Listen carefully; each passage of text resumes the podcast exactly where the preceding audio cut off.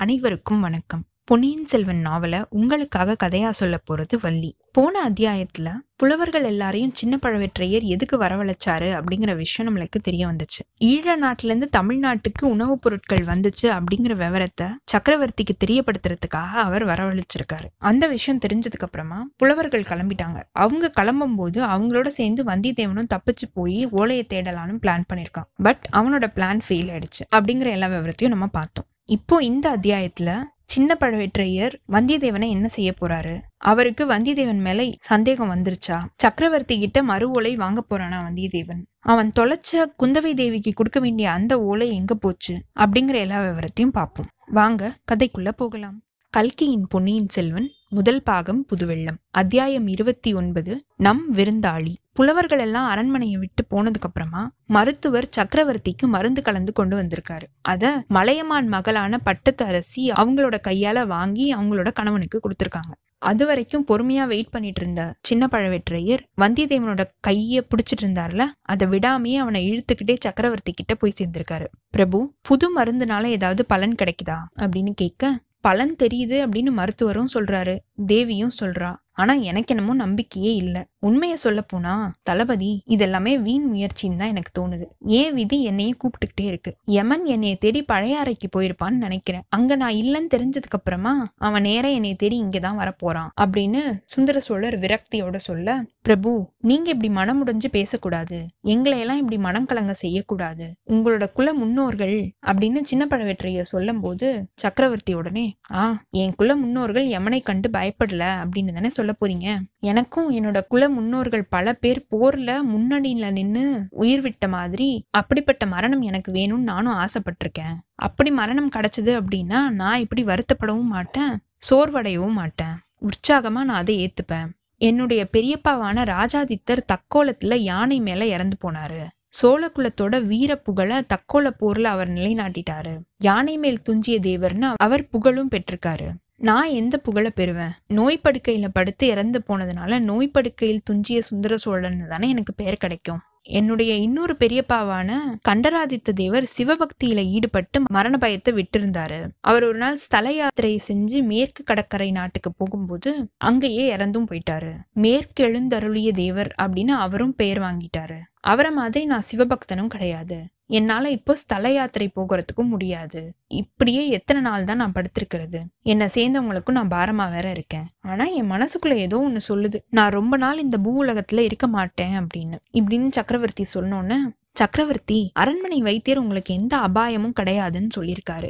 ஜோசியரும் உங்களுக்கு அபாயம் இல்லைன்னு சொல்றாங்க. ஆனா இந்த சின்ன பையன் மட்டும் உங்ககிட்ட ஏதோ அபாயம் அப்படின்னு சொல்லிட்டு இருந்தானே உடனே சக்கரவர்த்தி ஆ இவன் காஞ்சி நகர்ல இருந்து வந்த பிள்ளை தானே? ஆமா ஏதோ அபாயம்னு சொன்னா. எதை பத்தி தம்பி சொன்ன? என்னோட நிலைய பத்தியா சொன்ன? அப்படின்னு சக்கரவர்த்தியும் திருப்பி கேட்க வந்தியத்தேவனுக்கு என்ன பண்றதுன்னு தெரியல. அவனோட மூளை வந்து மின்னல் வேகத்துல வேலை செய்ய ஆரம்பிச்சிருச்சு. அபாயம் அப்படின்னு தான் நான் சொன்னேன்னு நம்ம இப்போ ஒத்துக்கிட்டோம்னா நிறைய சந்தேகங்கள் வந்து அதனால நம்மளுக்கே அபாயம் வரும். இப்போ என்ன பண்றது? இந்த இக்கட்ல இருந்து தப்பிக்கிறதுக்கு ஒரு நல்ல உபாயம் அதாவது முயற்சி செஞ்சு பார்க்கலாம் அப்படின்னு அவன் யோசிச்சுட்டு தமிழோட இலக்கணத்தை உதவியா எடுத்துக்கிட்டு நெடில் எழுத்த குரில் எழுத்தா மாத்தி பார்ப்போம் அப்படின்னு ஒரு பிளான் பண்ணியிருக்கான். அதுக்கப்புறம் சக்கரவர்த்தி பெருமானே அபாயத்தை பத்தி சொல்றதுக்கு நான் யாரு? நமது வீர தளபதி சின்ன பழவேற்றையரும் அரண்மனை வைத்தியரும் சாவித்ரி அம்மனை மாதிரி இருக்கிற மகாராணியும் இருக்கும்போது உங்களுக்கு என்ன அபாயம் வந்துடும் அபயம் அபயம் அப்படின்னு தான் நான் உங்ககிட்ட முறையிட்டேன். பழைய வானர் குலத்தை சேர்ந்த ஒரு அரியா சிறுவன் நானு. இப்போ எங்களோட குலத்துக்கு பிரதிநிதியா நான் மட்டும்தான் இருக்கேன். உங்களோட திரு புதல்வரோட மனம் மகிழ்ற மாதிரி நான் செஞ்சு இந்த பேரரசுக்கு தொண்டு செஞ்சுக்கிட்டு வந்துட்டு இருக்கேன்.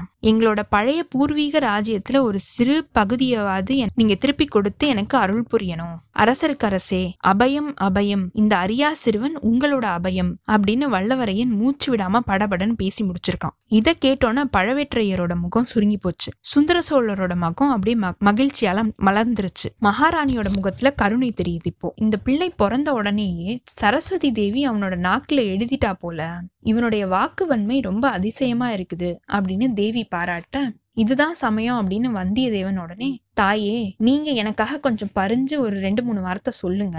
நான் தாய் தந்தை இல்லாத அனாத வேற ஆதரவும் எனக்கு கிடையாது.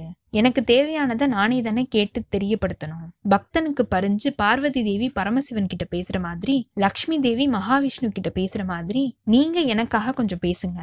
எங்களோட பூர்வீக ராஜ்யத்துல ஒரு பத்து கிராமத்தையாவது திருப்பி கொடுத்தா அதுல நான் ரொம்ப திருப்தி அடைஞ்சிருவேன். அப்படின்னு ஒரு எக்ஸ்ட்ரா ரெண்டு விட்ட போட்டிருக்கான். எல்லாத்தையும் கேட்க கேட்க சுந்தர சோழருக்கு ஒரே வியப்பும் மகிழ்ச்சியுமா ஆயிடுச்சு அவர் சின்ன பழவேற்றையரை பார்த்து இந்த பையனை எனக்கு ரொம்பவே பிடிச்சிருக்கு. தேவியோட முகத்தை பார்த்தா இவனை மூணாவது பிள்ளையா அவ ஸ்வீகாரம் எடுத்துக்கிட்டாலும் எடுத்துக்கலாம். இவனோட கோரிக்கையை நீங்க நிறைவேற்றி வைக்கலாமே. அதுல எந்த கஷ்டமும் இல்லைல்ல. உங்களோட அபிப்பிராயம் என்ன? அப்படின்னு கேட்க இதுல அடியேனோட அபிப்பிராயத்துக்கு என்ன இருக்கு? இளவரசர் கரிகாலரோட கருத்தை தானே கேட்கணும் அப்படின்னு தஞ்சை கோட்டை தளபதி சொல்ல சக்கரவர்த்தி இளவரசரை கேட்டா பழவூர் தேவரை கேட்கணும்னு சொல்றாரு. பழவூர் தேவரோ இளவரசரை கேட்கணும்னு சொல்றாரு. இப்படி இரண்டு பேருக்கும் நடுவுல என்னோட கோரிக்கை அப்படின்னு வல்லவரையன் இழுக்க பிள்ளையே நீ கவலைப்படாத. இரண்டு பேரையும் சேர்த்து வச்சு இதை கேட்டுடலாம் அப்படின்னு சக்கரவர்த்தி சொல்லியிருக்காரு அதுக்கப்புறமா சின்ன பழவேற்றையரை பார்த்து தளபதி இளவரசர் கிட்ட இருந்து இந்த பிள்ளை ஓலை கொண்டு வந்திருக்கான். பழைய மாதிரியே காஞ்சிக்கு நான் வரணும் அப்படின்னு தான் ஆதித்தன் அதுல எழுதியிருக்கான். அங்க புதுசா ஒரு பொன் மாளிகை கட்டியிருக்கானா. அதுல நான் கொஞ்ச நாளாவது வந்து தங்கணும்னு சொல்லியிருக்கான் அப்படின்னு சக்கரவர்த்தி சொல்ல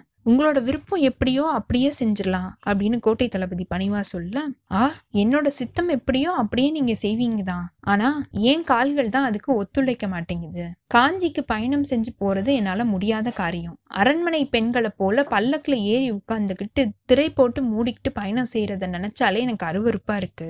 ஆதித்த கரிகாலனை இங்கே வந்து பார்த்துட்டு போ அப்படின்னு சொல்ற மாதிரி ஒரு மறு எழுதி தரணும். இப்படின்னு சக்கரவர்த்தி சொல்லிட்டு இருக்கும்போதே தளபதி குறுக்க புகுந்து இளவரசர் இந்த சமயம் காஞ்சியை விட்டு இங்க வரலாமா? வடதிசையில பகைவர்கள் எல்லாருமே ரொம்ப பலசாலிகளா இருக்காங்களே அப்படின்னு கேட்க பார்த்திபேந்திரனும் மலையமானும் அங்கிருந்து பார்த்துப்பாங்க. இளவரசன் இந்த சமயம் இங்க கொஞ்சம் என் பக்கத்துல இருக்கணும்னு நான் ஆசைப்படுறேன். அது மட்டும் இல்லாம ஈழ நாட்டுல இருக்கிற இளங்கோவான அருள்மொழிவர்மனும் இங்க வந்து சேரணும்னு ஒரு ஓலை அனுப்பணும். ரெண்டு பேரையும் வச்சுக்கிட்டு ஒரு முக்கியமான விஷயத்தை பத்தி பேசி முடிவு செய்யணும்.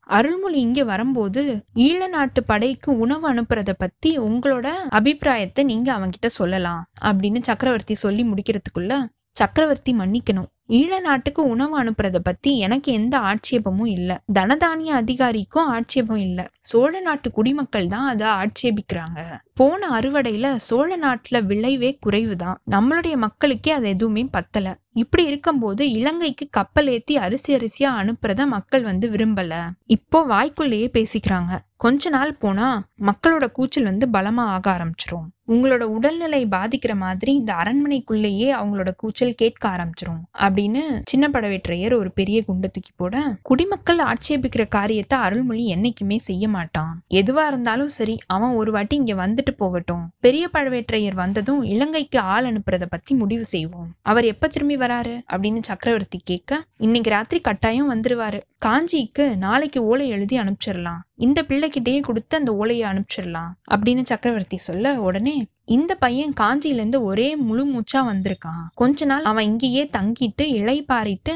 அதுக்கப்புறமா போகட்டும். நம்ம ஓலைய வேற ஒருத்தர்கிட்ட கொடுத்து அனுப்புவோம் அப்படின்னு சின்ன பழவேற்றையர் சொல்ல சரி அப்படியே நடக்கட்டும். இளவரசன் வர வரைக்கும் கூட இவன் இங்கேயே இருக்கட்டும் அப்படின்னு சுந்தர சோழ சக்கரவர்த்தி அனுமதி கொடுத்திருக்காரு. இந்த சமயம் பார்த்து மலையமானோட மகளான வானவன் மாதேவி எந்திரிச்சு நின்றுருக்காங்க. சின்ன பழவேற்றையர் உடனே இன்னைக்கு ரொம்ப நேரமா உங்களுக்கு பேசுற சிரமத்தை நான் கொடுத்துட்டேன்.